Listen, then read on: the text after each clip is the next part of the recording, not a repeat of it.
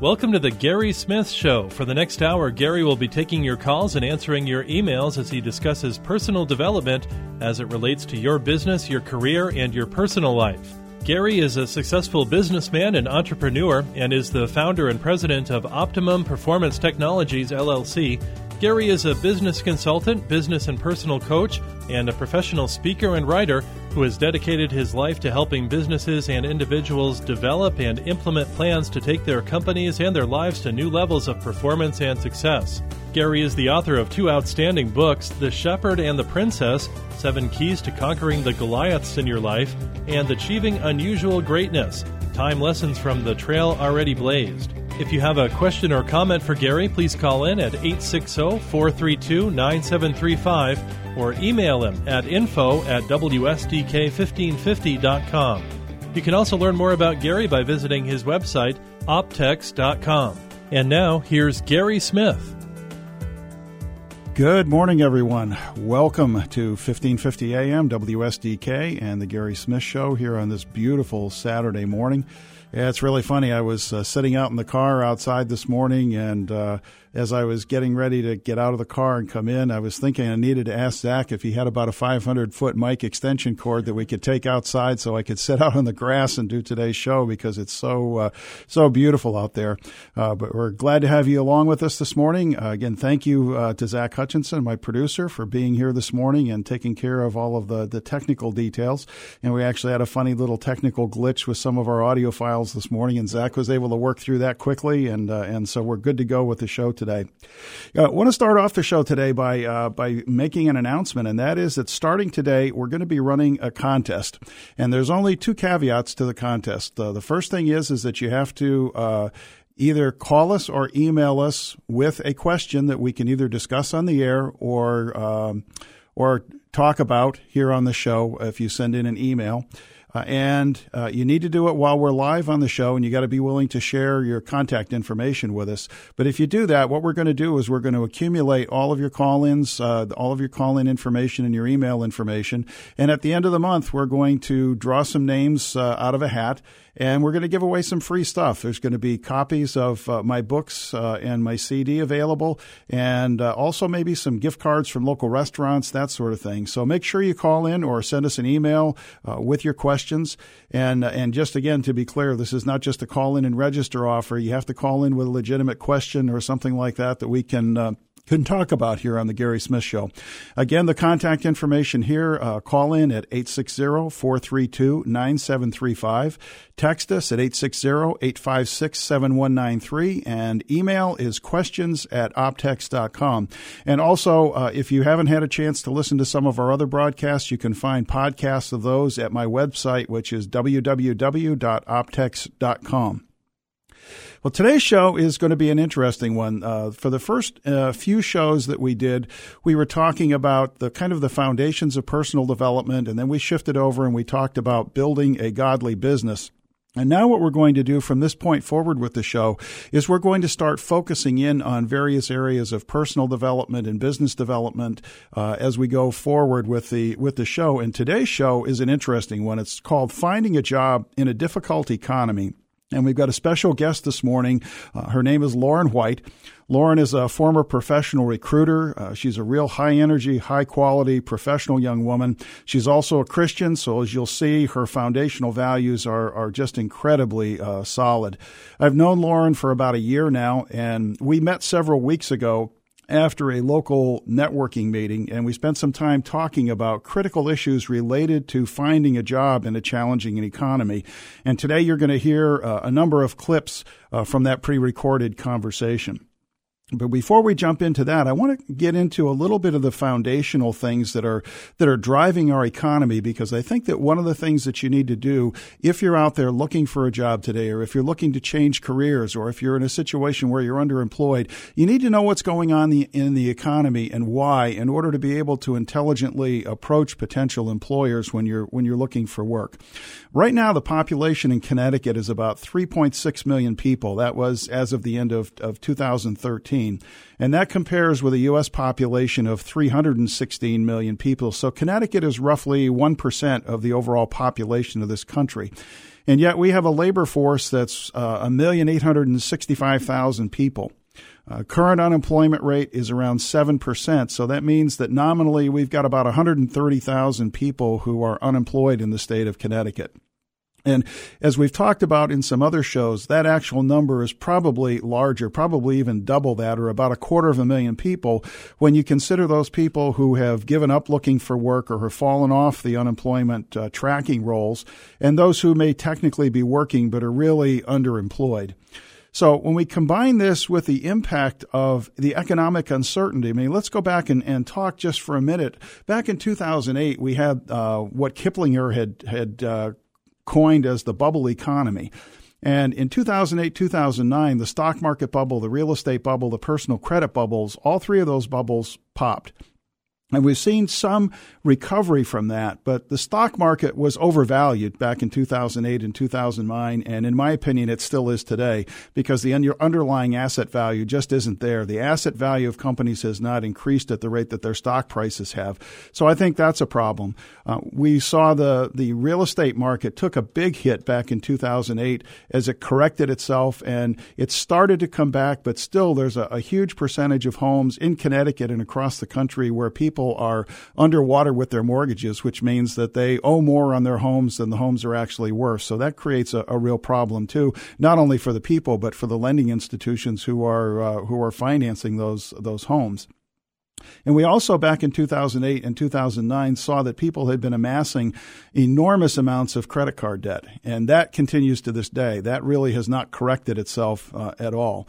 But anyway, as a result of all of those things, uh, in an attempt to pull the economic plane, if you will, out of a nosedive, the government implemented a stimulus program. And that was a combination of keeping interest rates low and printing a lot more money.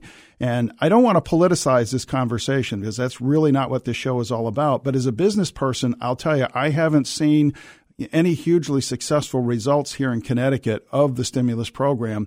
And those business people I talk to around the country, the vast majority of them haven't seen it either. So, so what's the bottom line here? Employers are concerned. They're afraid that there will be a repeat of the 2008 2009 economic crisis, but they're now further worried about the impact of this whole stimulus program uh, because the, the government has printed a lot more money, so they're concerned about the devaluation of the dollar. And they're also concerned about the massive amount of debt that we're carrying as a nation. And perhaps even more concerning to them, they're losing confidence in Washington's ability to keep the ship afloat. So as a result of that, employers are being much more judicious in their hiring. And by that I mean there's still some hiring going on, but finding jobs that may be available is more challenging and then getting interviews is even is even more difficult. Now you might be viewing that information I just covered as something that's negative, but there are two sides to every coin. You can look at these statistics and think, oh my goodness, I'll never find a job. Or you can realize that there are jobs out there to be had if you learn to be creative and how you locate them and how you present yourself. So today's program is all about giving you some ideas about how to approach the process of finding a job in a challenging economy. If you're unemployed, if you're underemployed, if you're looking for a change or if you're considering a new career, today's program is for you. So give us a call with your questions and concerns 860-432-9735, text at oh, 860-856-7193, email at questions at optex.com. Uh, so let's jump into this thing. Uh, the first segment of our program, we want to talk about the biggest challenges to finding a job. Now, keep in mind that this particular part of the conversation that I had with Lauren White was pre recorded a few weeks ago. And so some of the statistics related to the unemployment numbers in Connecticut have been updated uh, and they've improved, and that's good news. But let's jump right in with segment one of our discussion with Lauren White. Okay, everyone. I'm here with uh, with Lauren White. Uh, Lauren is a former recruiter and a great friend, and I really appreciate her taking the time to uh, to be with me today uh, to do some recording, uh, just relative to the whole job search process. And we've got a number of uh, topics that we're going to talk about. So, Lauren, thanks very much for all your help. Oh yeah, thank you for inviting me. It's great to be here, Gary. So, um, the first thing, the first topic I wanted to get on is is biggest challenges in finding a job. Mm-hmm. Um, you know, internal, you know, internal to people, uh, you know, external circumstances. Because one of the things I've, I've hit on the radio show quite heavily the past couple of weeks is when you look at the need for personal development and things, a lot of that is being driven by the economy because you know 80% of the households in this country you know are living from paycheck to paycheck 85% of the people have less than $1000 in savings right. and even when you look at the unemployment numbers here in connecticut now i think the last time i looked the unemployment was 7.9% yeah. uh, and, and really if you look at the real unemployment numbers they're probably close to double that but even at 7.9% that means in the little tiny state of connecticut we've got 158000 people out of work mm-hmm. um, and so you know from your perspective in, in as a recruiter in, in dealing with people, you know, uh, what kind of emotions have you encountered with, with that, you know, uh, and, and, how are people dealing with that? Sure. Um, well, when it comes to finding a job, there are internal and external challenges that come up. Um, the internal challenges are a couple things. First, those people that just need to build up confidence, you know, that see those numbers out there and are discouraged by them. And my first bit of advice is don't be discouraged. You know, get get someone who can maybe mentor you, um, someone who's been through the process before. For internal challenges, like you said, you know, a lot of jobs maybe aren't posted out there.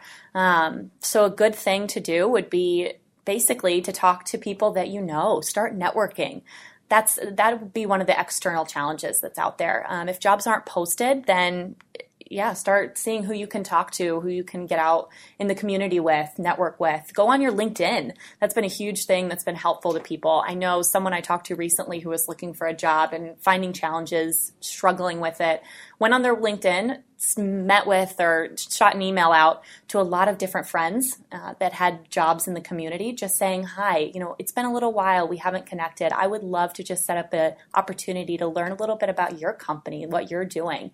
Um, it interests me. I'd like to get into that type of environment. So those small steps help to not only create opportunities for yourself, but then help build up your confidence. So then you can get to the next level, go talk to those hiring managers. Yeah, and I think you know the LinkedIn thing is a, is a really powerful tool, uh, not only from the standpoint of what you said, but uh, LinkedIn affords the opportunity to do what I would call targeted marketing. You can actually go in and search your list of contacts for people who are in certain businesses or people who are in various geographic locations. And even though they may not be the owner of a company, if you just shoot them a quick email and say, "Gee, can you introduce me to somebody in your organization who's responsible for you know for this kind of function?" Um, you know, that's you know that's one aspect of it. Uh, the other thing on LinkedIn is join groups. Exactly. Uh, get in groups, you know, get involved in the conversation because a lot of times the input that you have into the conversation will get people reaching out to you saying, "Hey, it seems like you know a lot about. Exactly. Maybe we need to get together," type of thing. So that's the first segment, and looking at uh, looking at the biggest challenges to finding a job. And as Lauren said, discouragement can have a major impact on your ability to find work because it affects your mental and emotional states. And your mental and emotional states, whether you whether you realize it or not, are are impact they impact your physiology. They show up as an expression of your body language. And and let's be honest, no one wants to hire someone who has low self confidence and communicates it both verbally and non verbally a number of weeks ago, I was on another radio show and we had a caller who came in and he actually was employed, but he was going into his annual review, which is almost like going into a job interview in some respects. He was going into his annual review and he was concerned about, about it and he was nervous about it. And he asked me for some suggestions and I, and I basically told him four things. The first thing is to pray. Rely upon God. God will, through the Holy Spirit, will calm your nerves and will give you direction. He'll help you stay focused. Number two is breathe. Take some deep breaths, sit back, relax. You know, it's not a big deal. The person on the other side of the table you know, is a human being who you know puts his pants on just the same way that you do every day. Uh, make sure that you you know you see yourself as a calm, confident person. And if you're a person who uh, has some struggles with public speaking or something like that, take the time to practice. Get in front of the mirror. Talk to yourself about the things that you want to say in in a potential interview. Those things are, are really important. And then we also talked about LinkedIn as being a powerful tool. Uh, it has some great search capabilities for what I term as targeted marketing. So you can look at things from a geographic point of view. Is there a specific area of the country where you would like to work? You can look at specific companies. You can find employees who work for those companies. And as we said in the segment, even if you may not be able to, um, you know, to find the owner of the company or a hiring manager, if you can reach out to just one one or two employees there and say, "Hey, I'd like an introduction to the the head of this department, oftentimes they'll respond very positively. Uh, become a member of small business groups on LinkedIn and give your input. If you can begin to establish yourself as a subject matter expert or even just letting people know uh, on the uh, on the business group uh, chat rooms that you're looking for a, uh, a, position and what you're looking for and what you have to offer, uh, and it's not just about what you do, but what you're interested in that becomes important as well. You you can look at what you've been currently doing in your life, but what other passions do you have? What other things might you be able to do with the skill sets that you have? And so open up your creative thinking in that way. Yeah. The next thing we wanted to talk about with Lauren is the whole concept of recareering. Uh, perhaps you've been looking for work and you can't find something in your field, or maybe you're employed and you just don't enjoy what you're doing anymore. Uh, let's hear what Lauren has to say about changing careers. What about those people who you know, are, are not only unemployed, but maybe they've been looking for a period of time and they can't find anything in their field and they're looking to recareer. They're looking mm. for, you know, they're at a point where it's like, you know, one way or another, even if I have to go bag groceries at Walmart, I have to have a job. Mm. Uh, what kind of advice do you have for people like that as far as, you know, how do you even go about deciding what other kinds of jobs you should be looking for? If you're at that point, the best advice that I can give is to ask yourself a series of questions. Self reflect first, see what really interests you, what you feel like, you know, you have the ability to um, be passionate about. And then ask yourself questions Is this a good time to make a change? If you have family that you need to talk to, can I afford to make this change? And then, like I said about finding a mentor, find someone that can help you who's in that industry and let you know how to break into it. Another huge question to ask at that point is Are you willing to start from the bottom and work your way up?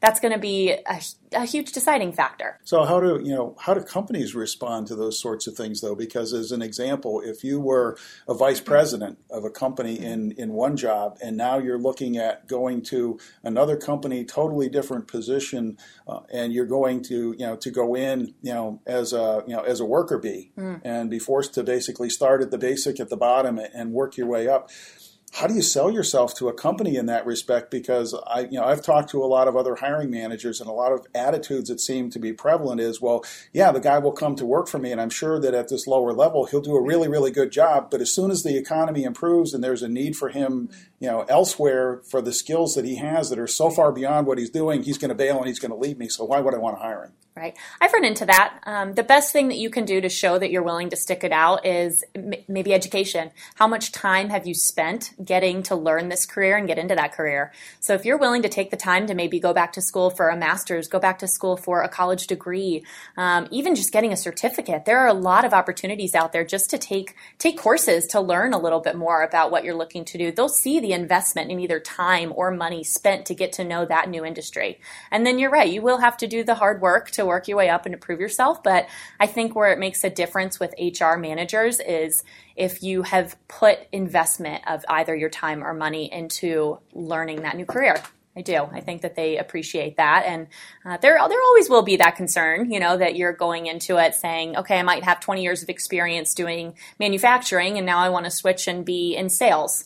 Um, but also take maybe some of your previous experience, and you might not realize that some of the manufacturing work you were doing, talking to other people who are employed there, could have been sales, and you weren't even realizing it. So show them that maybe some of those skill sets are embedded um, and really are what you want to do. Yeah, so, excellent, excellent point there. Excellent point. Yeah, I want to focus in on one of the things that uh, that Lauren talked about, and that is is looking at the skill sets that you have and and the whole concept of kind of self reflection. Uh, what I recommend to people I coach is that you do a personal inventory and you ask yourself some basic questions like, what are the core skills that you have that have enabled you to be successful in the past? I mean, take the time, make a list of those things because if you really stop and take some time and think about it, there's a whole lot going on in your life that you are kind of on autopilot with that you don't even really think about until you sit down and go through it. And then think about what other skills do you have that can be used to move you in perhaps a different direction, maybe into a different career. As an example, you may not currently be in any kind of a supervisory position, but if you've been in law, uh, involved in leadership in local civic organizations or your church, if you're a troop leader in the Boy Scouts or Girl Scouts, if you've coached baseball, What skill sets that you do you have that you've developed over the years that, that you can use? What are you really passionate about? If you could be king or queen for a day, what kind of job or career would you create for yourself and why?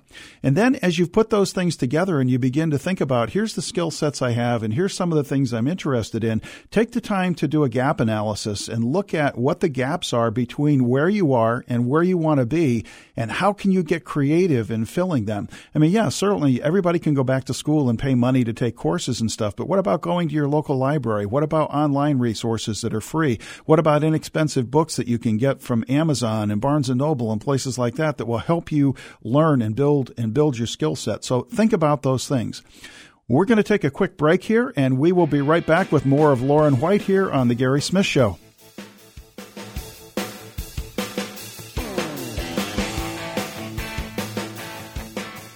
You know, I've owned this company for a long time. I love what I do, but things keep getting more and more challenging. Taxes, the economy, global competition. They're coming together in a way that may put me out of business if I don't find a better, more cost effective way of doing things. Businesses are struggling more today than at almost any time in our history. Problems with our national economy, uncertainties in Washington, and the global political situation are keeping many companies from taking action and moving forward. I'm Gary Smith, and I'm in the business of helping companies survive and grow.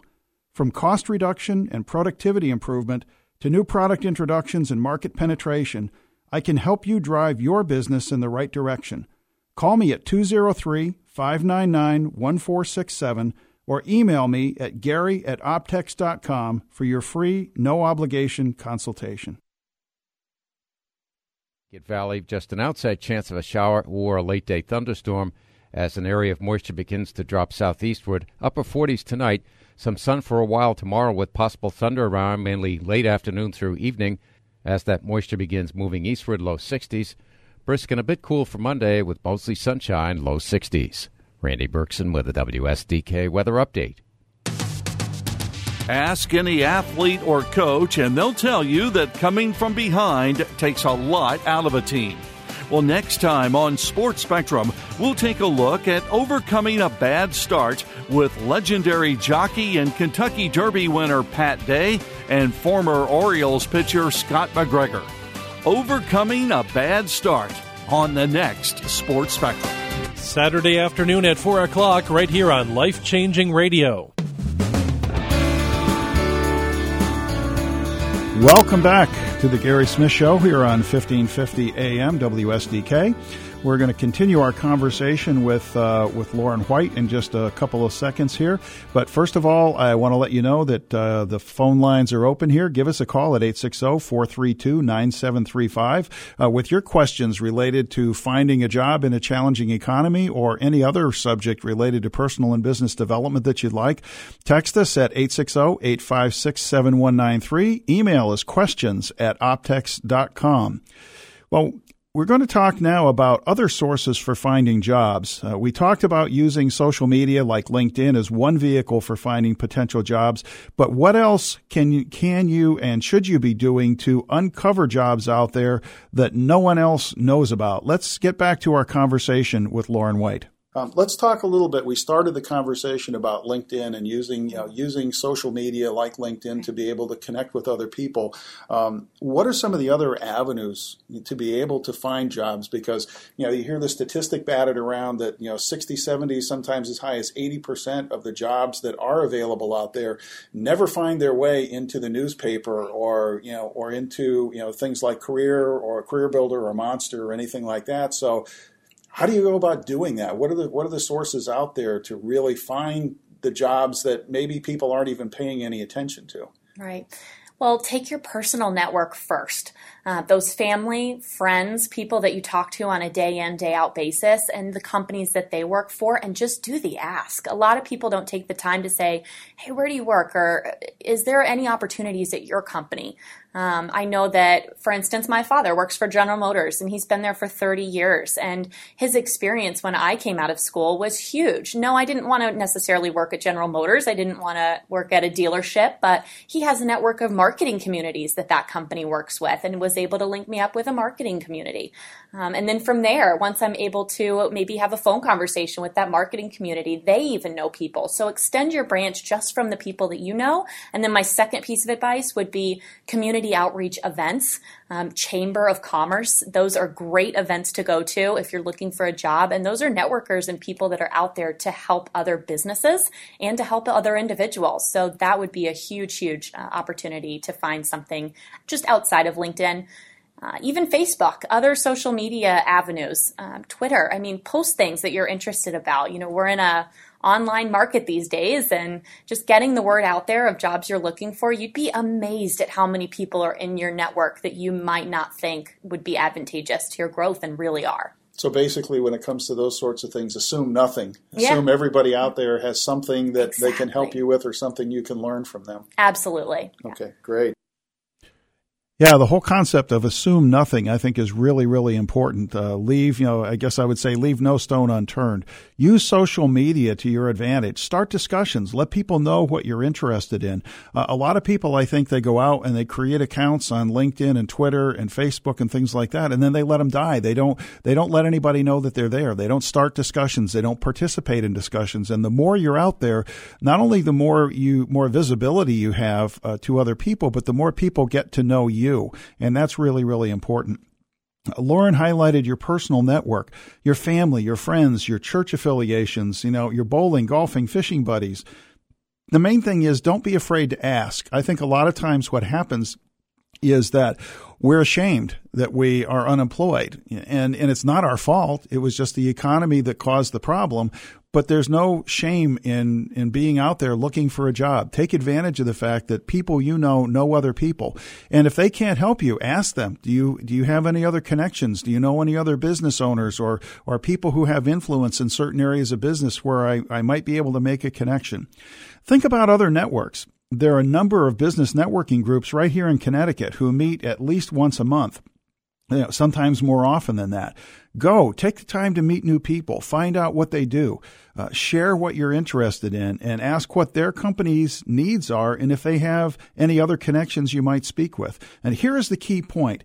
Even if they're not aware of a need in their business, ask them for the contact information of one of the decision makers in their company you would be absolutely surprised at how often people will create a position for someone who is tenacious and persistent enough to reach out to them. And also think about business associations.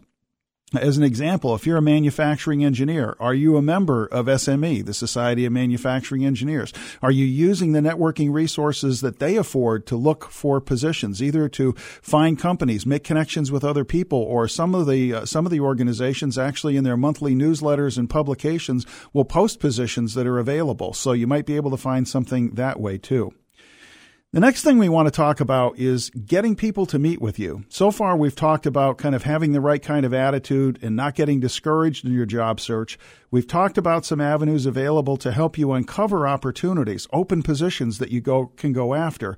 But how do you go about getting that first interview and what tools and approaches can you use, especially when you're cold calling a business? Let's see what Lauren has to say about that yeah, getting going about getting people to meet with you. I mean, you have a resume out there. You know, you're targeting specific companies. I mean, certainly, if you're doing the networking thing, whether it's on LinkedIn or through the Chamber of Commerce or whatever, you have the opportunity to talk to people and say, you know, hey. You know, who do you know, or do you know anybody in this particular company because it looks like they might have a need for some of the stuff that I do? Would you be willing to make an introduction, or can you give me a name and a phone number? Uh, you know, so we can take those kinds of pathways, but how do you if you if you want to work for a particular company or you're interested in talking to them and you haven't found anybody in your network who can make the introduction, how do you go about getting past that, you know, the HR generalist, if you will, at the front door? And how do you go about even finding out who to talk to who might be a hiring manager, somebody who's a decision maker in the business? Right. Couple things. Be unique and different. A lot of people are following up these days just by sending an email. You know, tell the person via letter, thank you, and I appreciate your time, even if it is the HR generalist. And then giving a phone call. Um, I'd say follow up is the biggest thing when it comes to actually getting in front of the people that you want to get in front of. being being persistently consistent. Being persistently consistent, and then yeah, I just making those phone calls and making sure that LinkedIn uh, can be another great avenue for that too. Seeing who it is that you need to talk to, and then talking to different people at maybe the managerial level or HR generalist level and saying, is there any chance that you'd be willing to introduce me to such and such? If there's no opportunity for that, then send them edible arrangements. I mean, get creative. Do things that other people out there aren't doing. Just to say, I'm very grateful for this opportunity. I want to pursue this opportunity, and I'm willing to go above and beyond to get to the next stage. Now, the keys here are, as we talked about, being persistently consistent. Don't give up. Don't be a pest, but keep yourself out there. And if people see that you're persistent, that you continue to reach out to them on a regular basis, sometimes that has a, a positive impact as Lauren said, find the people you want to talk to through searching their businesses on LinkedIn. Uh, even if you don't find a decision maker there that you're looking for, you may find a company employee who will make an introduction or at least give you some contact information take the time to call the company. A lot of times, receptionists are very, very open to sharing information. If you're an engineer and you want the engineering manager's name, if you call in and say, "Hey, uh, who's the engineering manager in your business?" You can get a name, uh, sometimes a phone number, sometimes an email address that you can reach directly out to that particular person. So learn to be creative in your phone calls, in your emails, in your letters. And I guess the key thing that I would ask you to think about here is that remember that your approach to any potential employer is not about what they can do for you. It's about what you can do for them. Employers want people who can and are interested in adding value to their companies. They're not interested in people who want to collect a paycheck. So let's move to a completely different discussion and, and it's we're going to talk about one of the great marketing tools for your job search, and that is your resume. We want to talk about the impact of your resume because your resume is one of the main tools in your arsenal for looking for a job. But each one of us has to be very, very clear about the purpose of your resume. It is plain and simple a marketing tool that's designed to introduce you to a potential employer. In all of my years in business, I have never once seen any employer look at a resume and tell human resources to hire a person. So the purpose of your resume is to get your toe in the door and to create an initial impression that brings the human resources person or the hiring manager to the very rapid conclusion that they want to talk to you. Lauren's got some great input on the impact of your resume on finding a job. All right, let's shift gears a little bit and talk about your resume and the impact that it has uh, on your ability to, to find a job. I mean, one of the things that I have talked about in the past, I've taught some resume writing classes, and the, the, message that I've always tried to send to people is that your resume does nothing but get you in the door. Mm. And that's what you want it to do. You want it to be a door opener. So, what are some of the key things that maybe some mistakes that you've seen in resumes that you've looked at over the years and kind of the general approach that you take to how should a resume be structured? What kind of a message does it need to communicate so that when you're applying for a job along with 200 other people, your resume finds its way to the top of the pile and creates that impression that says, man, I really got to talk to this person. Exactly. I'm actually really glad that you brought this up because as a recruiter, that is the most interesting thing that I find that people they tend to leave out different things that are so important. And those things well, let me start with the don'ts. Why don't we start there? Okay. So the don'ts would be don't leave gaps in your resume. If you think it might not be relevant experience, it's better to have that experience listed on your resume as opposed to leaving it out. Um, if you've worked somewhere for 30 years, don't include information that's going to be three pages long. Like you said, you only have a few minutes to look over people's resumes, so make sure that it's very focused, that there's the last 10 years of experience listed on your resume. It can go a couple pages if you've been in the industry over 10 years, but if you haven't, it better be one page. Uh, make sure that you are editing it. A lot of don'ts would be to leave mistakes in there that aren't proofread, that are run on sentences that don't make any sense when you take a quick, quick glance, because that is all that they have to work off of. Um, another one that I could think of is do have quantitative data. A lot of people tend to leave out, they put their job responsibilities, but they tend to leave out how they've made the company better. So by listing your sales goals that maybe you met, or by how you increased um, company culture and in what ways, you know, quantify that, write that on your resume.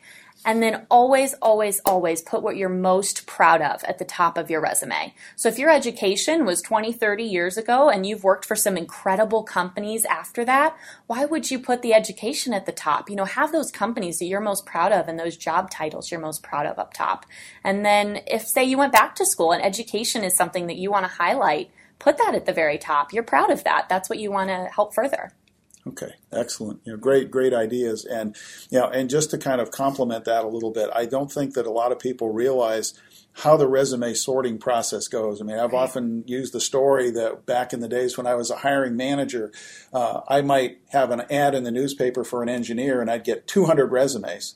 And I would literally take those 200 resumes home, sit in my easy chair in front of the television at night, and in a period of 45 minutes, I would whittle those resumes down to 10 people that I wanted to talk to. Mm-hmm. And a lot of it is exactly what you're saying. The resume isn't structured properly. There's mm-hmm. the properly. There's no quantitative data. There's misspellings. There's mm-hmm. run-on sentences that you know. And my basic attitude is, and people don't like it, but my basic attitude is, is if you don't care enough to take the time mm-hmm. to present me with a well structured, nice, clean, readable, impressive resume, how do I have any confidence that if I ever hired you, you'd do a good job for me? Absolutely. So, so I think it's really, really important that the resume be polished and be really good. And in some cases, it may, if you don't have those kinds of skills, it may be worth the while to go out and spend $100 or $150 and get a professional resume writer right. to take it and do something with it and really give you a good marketable piece of material because that's really what it is. It's a marketing tool for you personally. Exactly. And even if you say you don't have the money to do that, recruiters at staffing firms will help you with that. Just ask them. Say, what, you know, I know that you look at resumes every day. What can I do to make this resume look a little bit more clean, a little bit more sharp? And they'll be more than happy to assist you. But they also want to get you back in the job market. So you can get it and get it for free. So, yeah, you know, yeah, get, get the free advice from people who look at resumes all the, all the time. Yeah, there are ways out there to do that. Absolutely. So, your resume is really, really important as far as a marketing tool. And just to recap some of the things that we talked about, keys to a good resume keep it focused. It needs to be neatly done. It's got to have a good visual structure to it. I know in the days when I had a resume out there in the marketplace, my approach was that I would always, for every company I work for, I would put the employer, my title, the employment dates, a brief description of what the company did a brief description of my duties, but the majority of what I was doing was listing my accomplishments and putting things down in as many hard numbers as I could give them. So if I took on time delivery from 50% to 97% in a period of nine months, I said that. Those sorts of things are really, really important. Make sure, uh, have, have people read your resume and, and give you feedback because you don't want any misspellings or run on sentences. Make sure you highlight your strengths and your accomplishments and a max of two pages unless you're applying for a position either in medicine or, or academia where they want a lot of a lot more detail. But basically take the the approach of I, I think that your resume wants to answer five questions. Number one, you want to tell people who you are, how they can contact you. Number two, they you want them to know what you do and what you've accomplished. Number three, they want something that uh, a statement of some sort that tells them what makes you stand out from everyone else in your field. They want to know what benefits they're going to get if they hire you, and they want to know what next step you want them to take. And that usually gets covered in, you know, some of that can be covered in a cover letter that you send where you can tell them exactly what you want and what next steps you would like if they're if they're open to doing that. We're going to take another quick break here and then we will be back with more of Lauren White here on the Gary Smith show.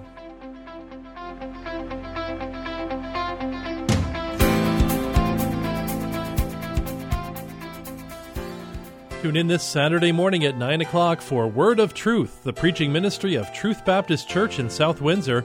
God is Truth is the title of Pastor Bim Rowley's message this week from his current series, Who is God? Truth Baptist Church is located at 60 Burnham Street in South Windsor with Sunday services at 10:30 and 6 o'clock. They believe in teaching God's truth in an environment of love. Tune in to Word of Truth Saturdays at 9 a.m. on 1550 AM WSDK. An organization asked me to find a speaker for one of our major events. I didn't know where to turn until a friend recommended that I contact Gary Smith. Gary was easy to work with and affordable. He designed and delivered an amazing program that met all of our needs. This is Gary Smith. If you're looking for a speaker who will entertain, educate, and inform your audience, call me at 203 599 1467 to discuss your specific requirements. I speak on a wide range of business, personal development, and spiritual topics, and I'll create a program that is guaranteed to please.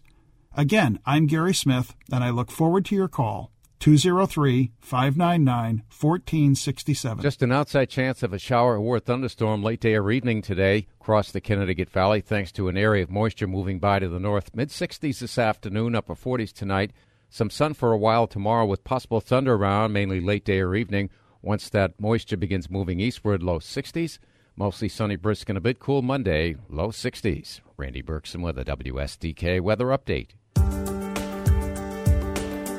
Okay, welcome back uh, to the final segment here of the Gary Smith Show today.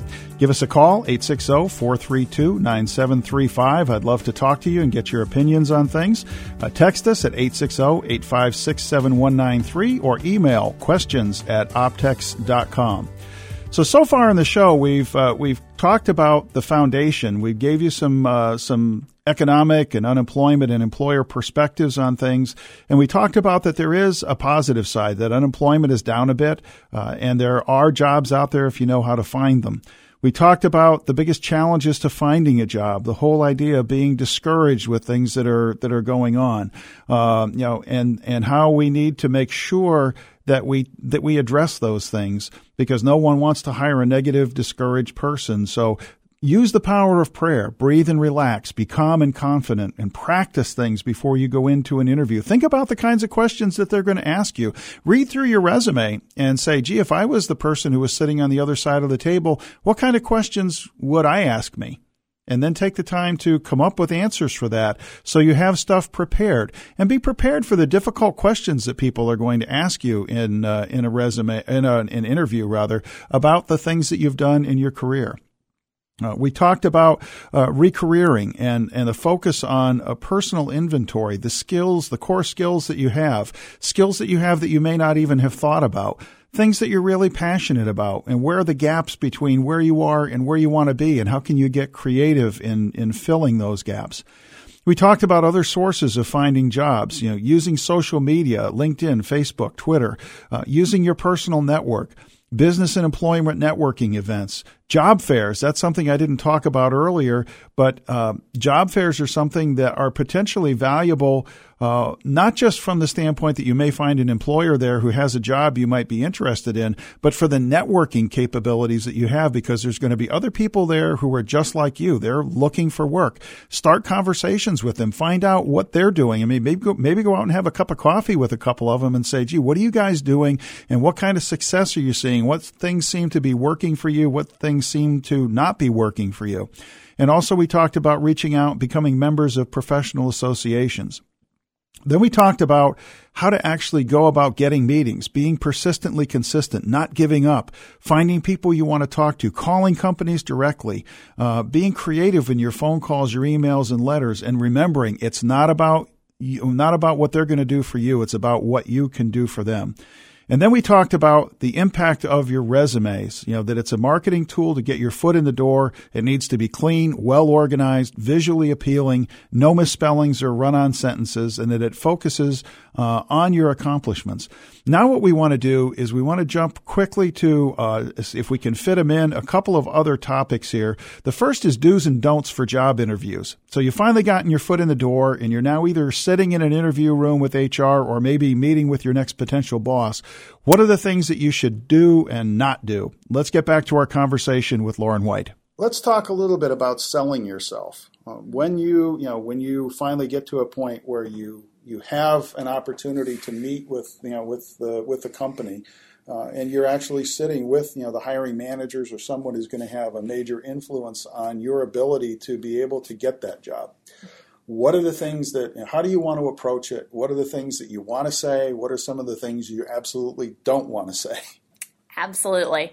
Things you do want to say are asking questions about the company. A lot of people don't take the time to prepare once they do get the opportunity to sit down with someone in person. So having three questions after looking over their website um, or looking over the job description that you've come prepared with to ask them, that's huge. Make sure that you have that ready, ready to go.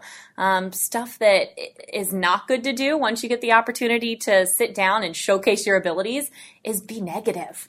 Um, that was one of just the biggest turnoffs when I was interviewing individuals is them leaving a job and then only having negative things to say about the previous job they did or the previous boss they worked for. I mean, this is about bettering yourself and how you can be positive going to the next stage. So focus on turning those negatives and making those lemons into lemonade. Um, that will best showcase you and showcase that when you are then put into a company that you're going to be there and be encouraging and be someone that people people want to be teammates with and people want to work around and for. How, how do you feel about when you've come to the end of an interview and sometimes there's that awkward moment, you know, where, you know, the, the person you're talking with, you know, hasn't really said anything. Is is it appropriate for you to say, listen, I based on what we've talked about, I really like the feel of this opportunity. I like the people I've met with here today. Uh, when can we get together again? I'd really like to have another another interview. I'd like to get a chance to see your operation. I'd like to get, you know, if you're looking for a supervisory position, I'd like to get a chance to maybe talk with some of the people, you know, that I might be working for. Is it appropriate to ask for those kinds of things and put yourself out there and let the company know you're really interested? Extremely appropriate. Always leave them with a to do item, is what I call it, whether it's sitting down in an interview or an email. When will be a great time for me to follow up? I'm truly interested in this opportunity. Give them the ability to tell you. If they are screening through a lot of other candidates, then say, I, I understand there's a lot of other candidates out there, but I would love to take this to the next level. When would you like me to give you a follow up call? Um, little things like that will stand out and we'll leave it as an action item, and you'll know how to follow up at that point. Okay, and, a follow, follow up to that. Um, after the after the interview's over and, and you've gone you've gone home, appropriate to send a thank you note to the people you've met with, and and if you do, uh, should it be something that's handwritten or are emails okay? Either way, I mean, it does depend on the job, but I, I always handwrite. I think that handwritten notes and an email, do both. I mean, the more the merrier in that scenario. If the person that interviewed you gets an email immediately following saying, thank you so much, that is critical. And then after that, a few days later, when they might have even forgotten about you, gets a letter that says the same thing, that just brings you right back up on the radar. So I would do both. So great advice there from uh, from Lauren about the do's and don'ts for job interviews, and and let's talk about that for just a for just a minute. Number one, be prepared. Do your homework on the company. Going in for a particular job and not having questions to ask them either about the position that you're going into uh, or the company itself uh, really shows a lack of preparation on your part, and it also shows a lack of interest. And believe me, potential employers will pick up on that. So take the time, do your homework, and and you know, be willing to ask questions that are appropriate for the level of business that you're that you're going to be doing with them for the position that you're going to be getting. I think that that's really really important and it's very very valuable. If you can sit down and say, "Listen, I've looked and I've seen your company has been growing at a rate of 5% for the past 5 years and you're now at 30 million dollars in sales. Kind of what are your plans for taking things to the next level here?" That communicates to somebody that this individual's not only done their homework, but they're really interested in where this company is going. And that begins to create a valuable impression with them that you can be part of the team, that you can be a contributor to that. Uh, another thing that Lauren highlighted that's extremely important is don't be negative. If you've had some difficult situations that you've had to deal with uh, with past employers, take the time to think through that stuff and be prepared to discuss it, but do it from the standpoint of not, well, I left my last job because my, you know, the boss that I worked for was just a complete moron. He had no idea what he was doing. That may be true, but you can't ever say that in an interviewing situation. Look at the positive sides of things and look at what you have learned and how you can turn that around and turn that negative into, into a positive when you're, when you're doing the interview. And as Lauren said, always, always, always take the time at the end of an interview to number one, if you're interested in the job, let them know. Say, I'd really like to take this discussion to the next level. Are you open to doing that? And that show that expresses your interest. And then after the interview is over, do take the time to follow up with people. Send uh, uh, either a handwritten uh, note, uh, a typed letter, or an email, or all of the above. Uh, I think sometimes, as Lauren was saying, you know, sometimes if you get uh, an email immediately following the interview, and I mean within a few hours after the interview is over, and then a couple of days later, you get a handwritten note that says, gee, this person is really interested, and it also helps keep you in the forefront of the hiring manager's mind uh, when it comes to making a decision about either making a job offer or bringing you back in for another interview. The final thing we want to talk about today with Lauren is the concept of your attitude during the interview. How do you approach that whole thing and what's really, really important when it comes to that? So let's wrap up our discussion with Lauren White. And one last topic let's uh, talk about, and that is um, your overall attitude when you when you go into uh, when you go into an interview. Um, I mean, obviously, we want to be positive in things, uh, but how do you how do you go about projecting the right kind of attitude that you know that shows your level of interest without being over the top, and you know, and really lets the person know that you know you've done your homework you know you're interested in knowing more about you know what you know what they're doing those sorts of things. When it comes to attitude just be honest and be yourself. Um, realize that the other person on the other side of the table is just that just another person looking to qualify you for the job. And ultimately they they aren't sitting there trying to waste their time and disqualify you. You know they want to work with you. So just always be positive. Try to even ask them questions, build rapport with them. And then the most important thing I can say is be honest. If you don't have experience doing something, tell them. You know, they're not going to want to hear, you know, I've never done it before, but I'm, but I am willing to learn. You know, just be, be honest. Um, I'd, I'd, say that's my best piece of advice when it comes to um, your attitude in an interview and outside of, and that goes without saying that you have to come prepared as well. You know, come prepared with those three questions to ask about the company, about the job, and then be real. Be real. Yeah, I think I think that's an excellent point. You know, being real, being yourself, being honest. Because ultimately, if you're not, it's going to come back to haunt you at some mm-hmm. point. Because you know, exactly. people aren't stupid. Yeah. Uh, a lot of the people you're interviewing with are very, very intelligent people, and they can you know they can either tell by your body language or mm-hmm. or uh, by you know by what you're saying that you're not comfortable and right. that something doesn't doesn't feel right. So just be yourself because that's an important thing for you fitting with the company as you know as you go on. And and one of the things I talk about too is that realize that the interview is a two way street. Exactly. You know, they're interviewing you, but I think a lot of times people take the attitude, especially when you're out of work and you're looking for a job, they take the attitude of you know uh, what my wife, who's from Slovakia, used to say, you know, you know, pani pekni prosim, please give me a job, you know, type right. of thing. And and and as a result of that, it's almost like you're going in hat in hand begging for something rather than saying, listen, I'm a worthwhile individual. Mm-hmm. I have a lot to offer your company, so it's not just a matter of you interviewing me. I'm interviewing you too, yeah. and I'm going to show that in the quality of the questions that I I ask you, mm-hmm. uh, so that so that we both get a sense of are my skills an appropriate fit for this job, and perhaps even more importantly, is the culture of the company a good fit with who I am as a person. Yeah, they'll appreciate that. Absolutely. That's huge. And they understand that you're nervous going into it too. That's something that I left out. So qualify that on the front end when you're being real and being honest. Say, hey, look, you know, I'm coming into this a little bit nervous. I really am excited about this job. And little things like that will obviously take the pressure off of you feeling as nervous because you've just said it right there. And then, yeah, and then making sure that you're coming with those questions because the last thing that you want is to get into a job that isn't the best fit for you. You know, even if you're at a point where you are just needing anything that comes up, just try to remember to not just take anything that comes up because that'll only lead to a path that won't be the best fit for the company or yourself and you'll be back on the job market and you want to make sure that you are asking them good solid questions so that you can find something that's a fit for years and years to come. Lauren white thank you so much for taking the time to be with me today. Uh, i really appreciate all of your input. Some great stuff. Oh thank you. It was absolutely my pleasure So that wraps it with uh, with our discussion with Lauren White today about uh, finding uh, jobs in a difficult economy. I hope you found that that was really really beneficial for you. We look forward to having you back with us uh, next week.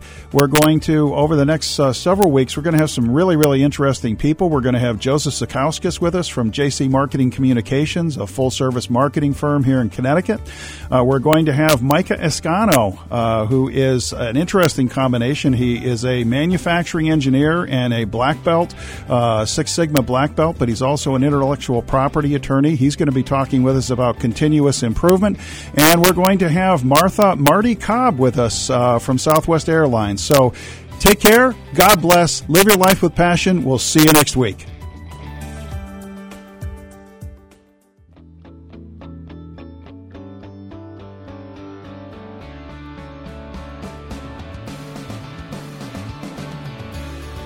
Thank you for joining us this morning. Please mark your calendars and be sure to join us next Saturday at 11 a.m. for another edition of The Gary Smith Show. And remember, there are a number of resources available to assist you at Gary's website, optex.com. Until next week, may God richly bless you.